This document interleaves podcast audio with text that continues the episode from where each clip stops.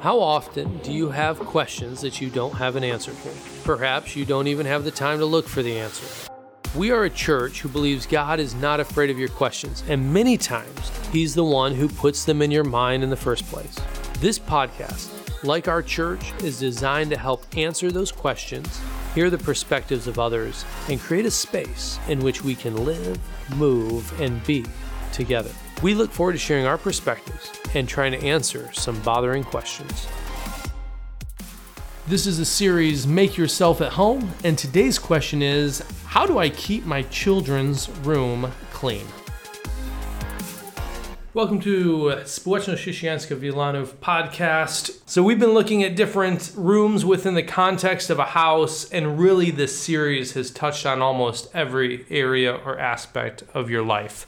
I don't know if there's something that we haven't touched on, and eventually we will if we haven't gotten to it yet. But today, the focus is going to be on children and our children's room. So, some of you might have multiple kids and they each have their own bedroom. Some of you may have a playroom where the kids can just go in and play together. But we're going to focus on kids. And today, I am joined with a very special guest. His name is Philippe Barry. He is my son. Philip, how old are you? I'm 10. You're 10. And tell me, how do you keep your room clean? I don't really, but uh, sometimes if you tell me to, I will clean my room. Sometimes, if I tell you to, oh, and in the background, you hear Mia because we actually have a third guest with us, or a second guest, Maue Mia. So, anyway, Philip, Yes. right now, is your room clean? Mm, kind of. Kind of. Okay. And when mom and I tell you, Philip, go upstairs, clean your room, are you excited and happy to do that? Or how do? No, definitely not. Why not? Because I don't like to clean. So you don't like to clean and you don't like to keep it clean. Isn't it easier to keep something clean as opposed to have to clean everything all up at the same time? Mm, it's easier to keep it clean. All right. So let me ask you, Philip, you're 10 years old. What do you love the most about being 10? That I get more privileges. I get to go to soccer practice. I get to play video games. Um, that I get to go outside, play around at, by myself, come back home. Um, I like that I'm in fifth grade. What don't you like about being 10? That I have more responsibilities. Hmm. Like when my dad tells me to do something, it's always me. It's almost never my brother or sisters. Oh, so you feel like you're the only one who does anything around the house, No, you guys do a lot too. but your brothers and sisters don't? Only Timek. But Amelia, she doesn't even clean up her room. Well, that's not true. She does clean her room. I've seen her clean it. Mom cleans her room. Okay, so you have the most responsibilities. You have some pretty awesome brothers and sisters, though, don't you? Yes, How many brothers and sisters do you have? I have three. Three. Okay. And which one's your favorite? Timek. Oh, really? Why? because he plays with me a lot and um, we do almost everything together Okay. And because you have awesome brothers and sisters, it must mean that you have awesome parents, correct? yes That's right. And what makes your parents so awesome? that they uh, buy me stuff they take care of us um, uh, they sometimes they clean my room they organize my room um, that m- mom ma- does all their laundry dad irons the clothes and um, i like that they love us with their whole heart Oh, really? And how do they show their love for you? How do you know they love you? They hug us. They usually say "I love you" in the morning. Um, uh, they let us do stuff. Okay.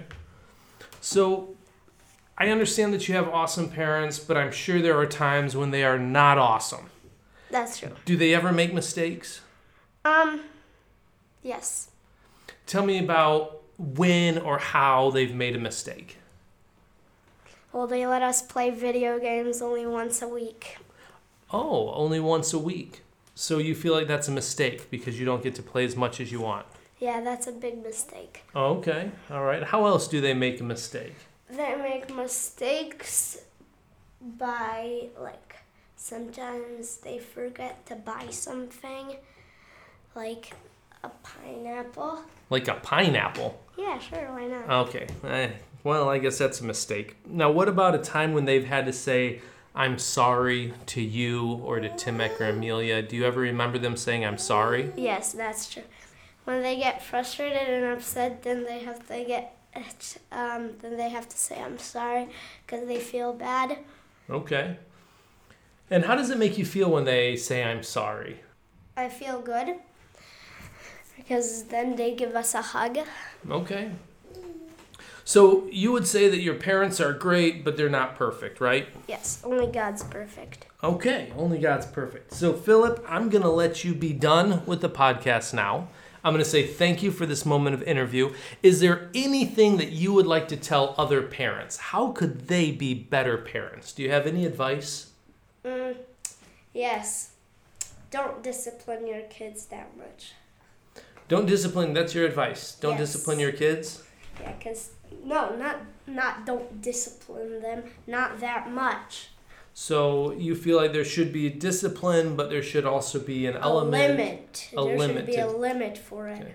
Is there a limit to bad behavior? What if the parents just have kids who don't behave well? Yes, there should be a limit to bad behavior.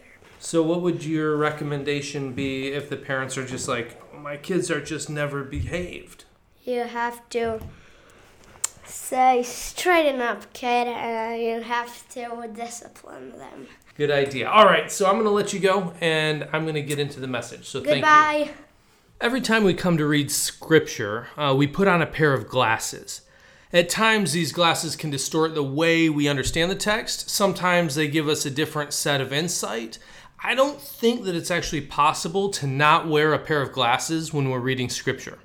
There's always something that's going to influence our understanding of the text. It may be tradition, a church, or an experience, but when we read the Bible, we're reading it through some kind of a lens.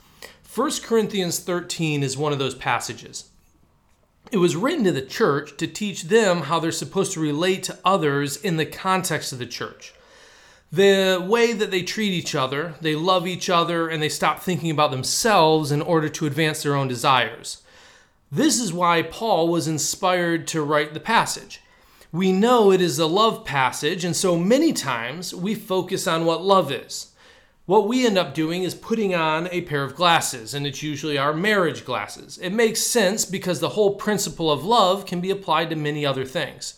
So we put on our marriage glasses and we read 1 Corinthians 13.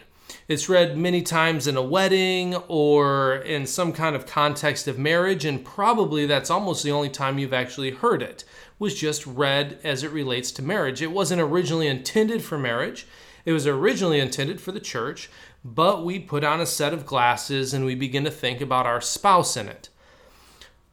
The meaning kind of takes on another level depending on the glasses that we put on. And today I want to read this passage with your parenting glasses on.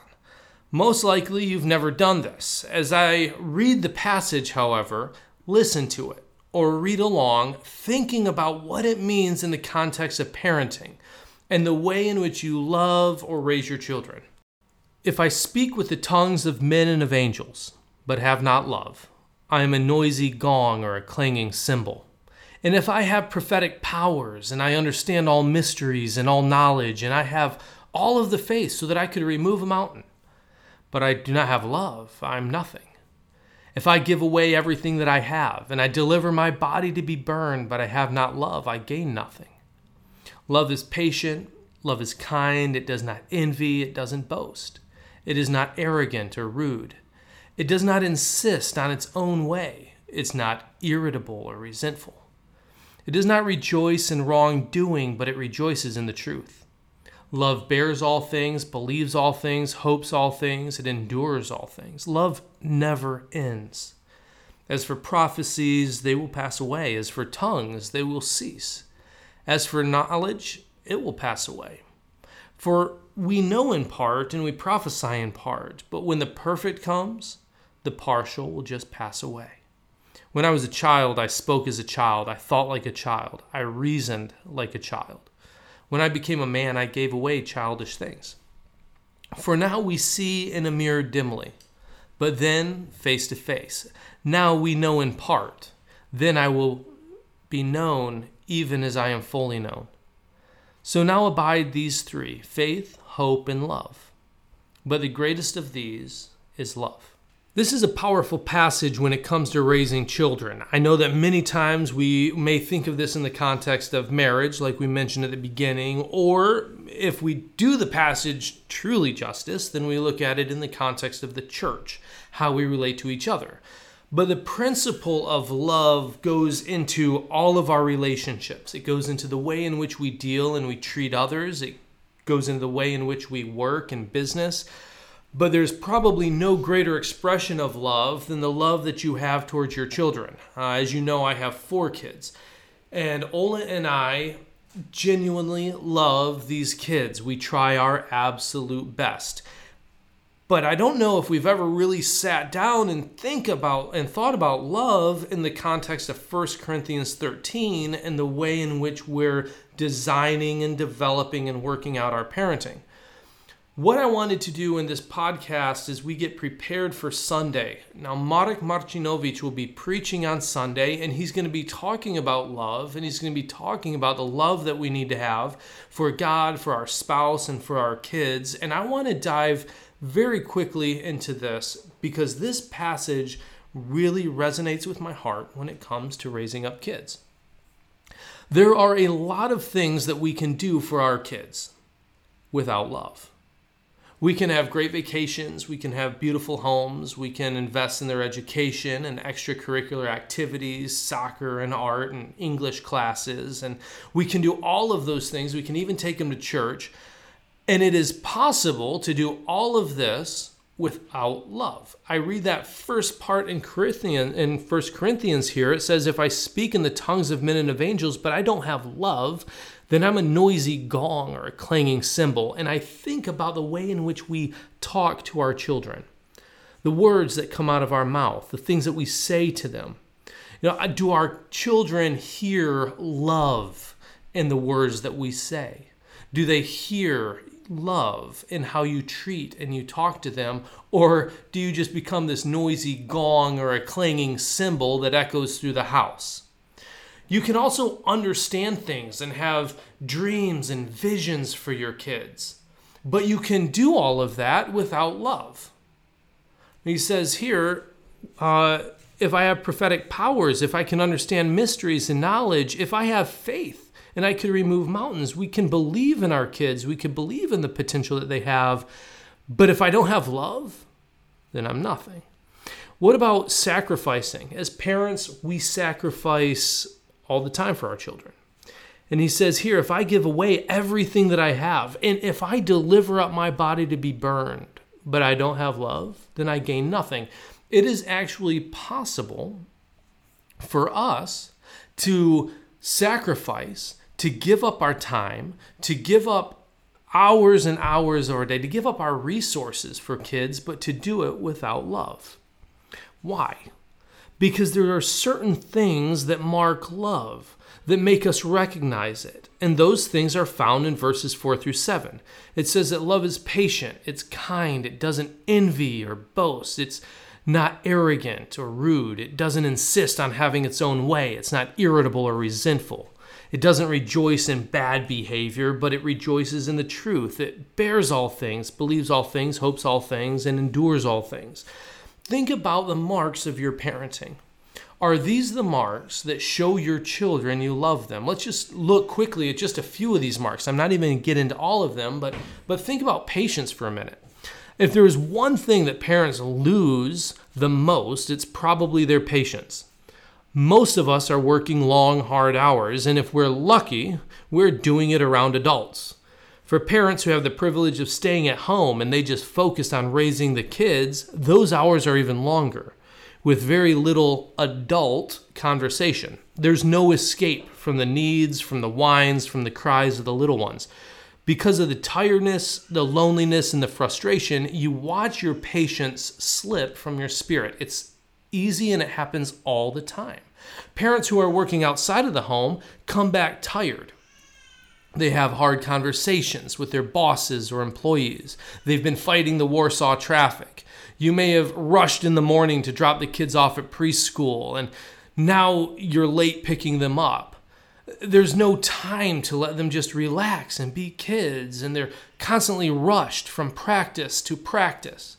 And patience is replaced with frustration.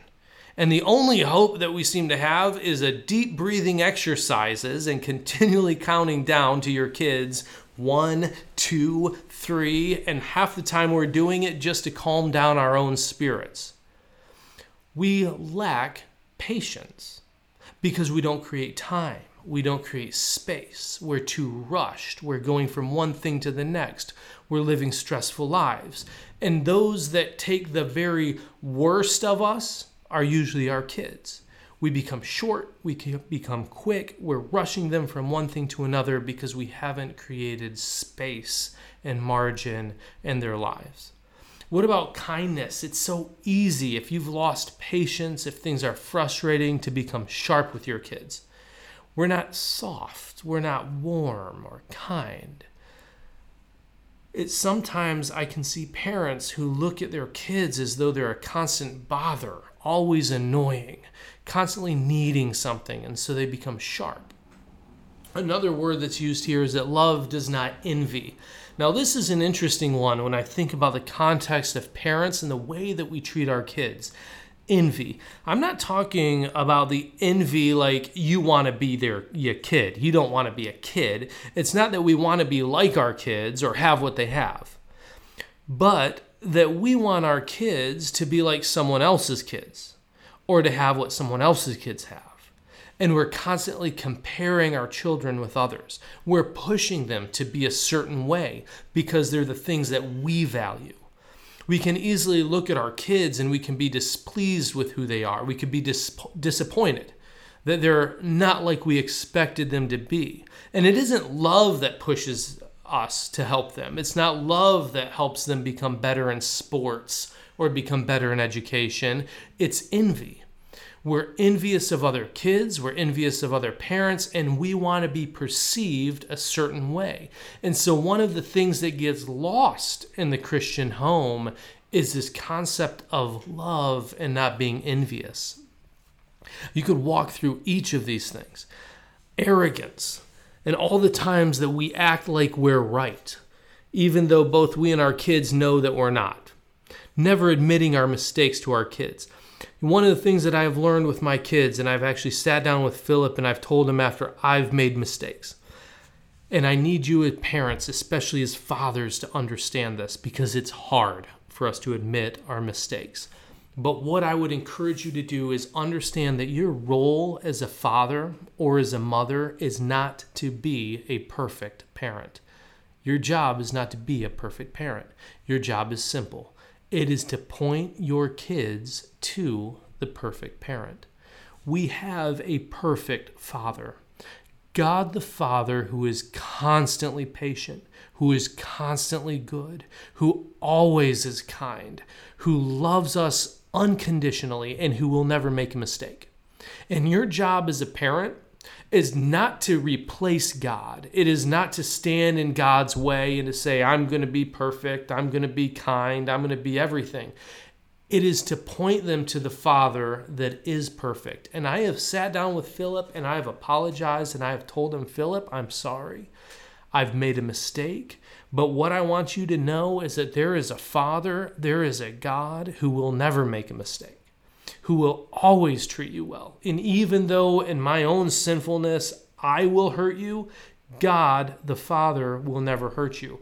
As parents, we have to let go of this idea of being arrogant and always being right. We have to point them to the perfect Father. What about rudeness? how many times can we be rude to our children? We would never talk to our friends the way that we talk to our kids. Sometimes we would never talk to a parent the way that we talk to our kids. We become rude to them, we ignore them, we push them down and tell them not to speak. You'd never do that to anybody else. And yet, that can be something that we do to our children over and over and over again. And we do not model being polite, we do not model being kind. I think it's a very, very important thing that we touch on each of these areas. I think about getting our own way. this verse here says, um, Love does not insist on its own way. And yet, I would argue that probably as parents, we constantly have to have it our way. We're constantly trying to get our own way and highlight our own preferences. One thing that I came to the realization of a while back is that these little kids that we've been entrusted with have personal preferences. They have things that they like. And we as parents have personal preferences. We have things that they like. They're not right or wrong. All they are is preferences. And the question that I would have for you is do your preferences constantly trump or outweigh the preferences of your child? I think about noise volume. we have four kids, and two of them are rambunctious boys. They are energetic, bouncing all over, and their little sister is just as engaged in the play as they are. Now, Ola and I have a preference, and our preference is that things are quiet. Our preference is that kids are well behaved, reading their books in a corner or coloring. Our preference is not that they're wrestling around in the house. But at the end of the day, it's just a preference. They're playing loudly. Now, my kids prefer to play loudly. So, one of the things that I've had to come to the realization of is in this circumstance, does it have to be my way? Does it have to be my preference? Take a movie night that you might enjoy. You know, many times we'll let our kids choose the movie. The question is, does it always have to be yours? I don't know. These are just some questions that I'm going to throw out to you because love does not insist on getting its own way. Are there times in which Absolutely. There are times in which the parent should be able to have the preferences and say, hey, I'm the father or I'm the mother, and this is the way that we do things at home. We're quiet and we're not jumping on the furniture. I totally get that. But I do want to challenge you to ask the question okay, in this circumstance, is it just my preference that I want? Or is this something that I believe, hey, should be done because of a value or something that we believe as a family? There is a time when everything's going to end. I read this passage here, and he says, you know, prophecies, they're going to pass away and uh, tongues will cease. There's a time in which your influence as parents will end. The days of running around from preschool to school, from soccer practice to art class or dance class, soon it's going to be over you're in a season right now.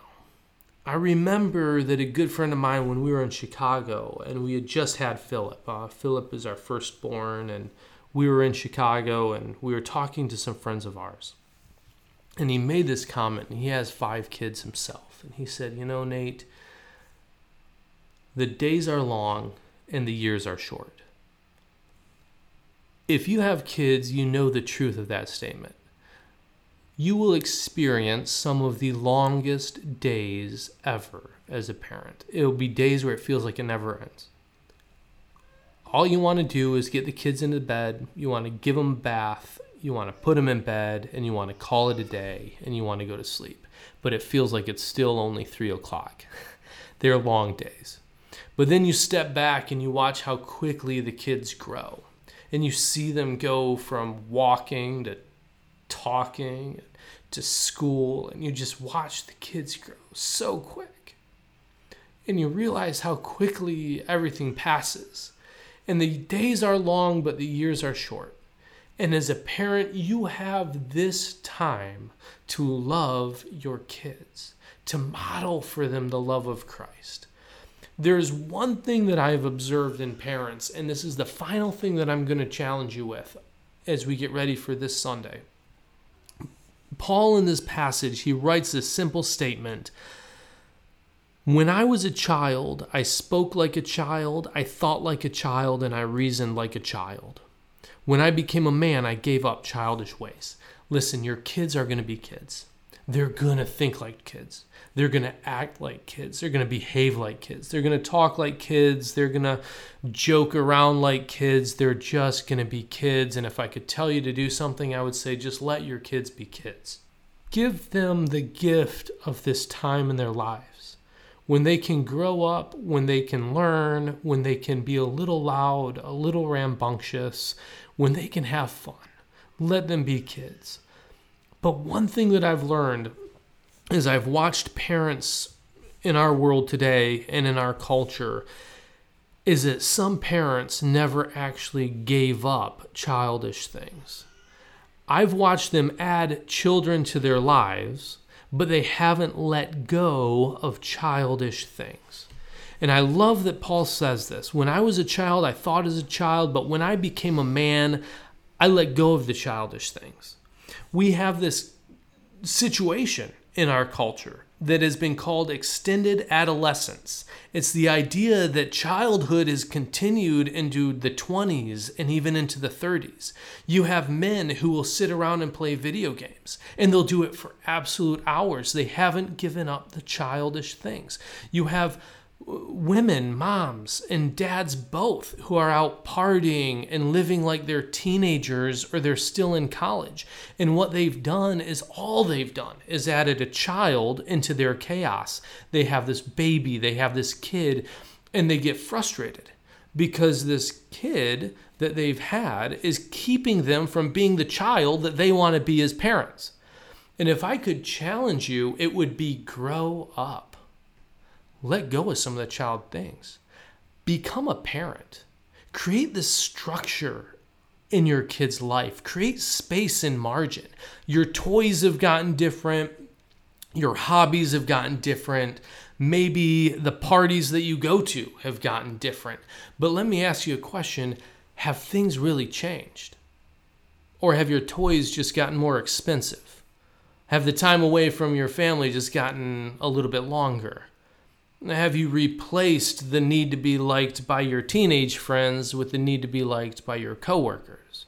And so what's happened is you've just become a man who has not yet put away childish things. What I would challenge you to do for the sake of your children is learn to put away the childish things, to parent them, to not be their best friend. You're not their colleague.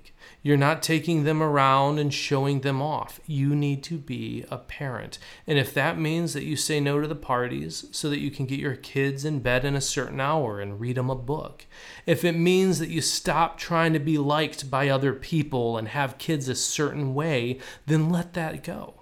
What I am encouraging you to do as parents is to reflect on 1 Corinthians 13 and ask yourself the question what needs to change in my parenting? Do I need to do things with a little bit more love?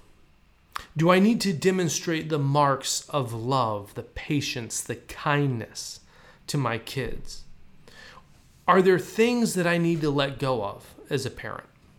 And I need to just grow up.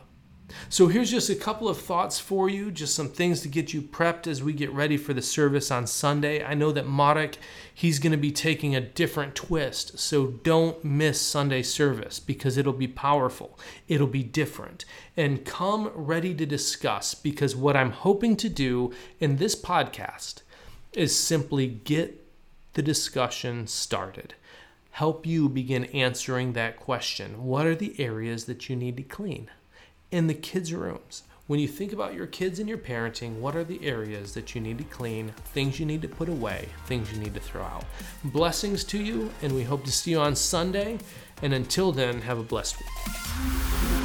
Thank you for listening and wrestling with this week's question. Hopefully, you're now asking more questions than you did at the beginning. As always, if you loved it, then like it, subscribe, share it with others. Check us online at scwilanow.pl. We would love to have you join us on Sunday mornings at 9:30 to go deeper with this question and to share your own perspectives. So live, move, and be, and never stop sharing your bothering questions.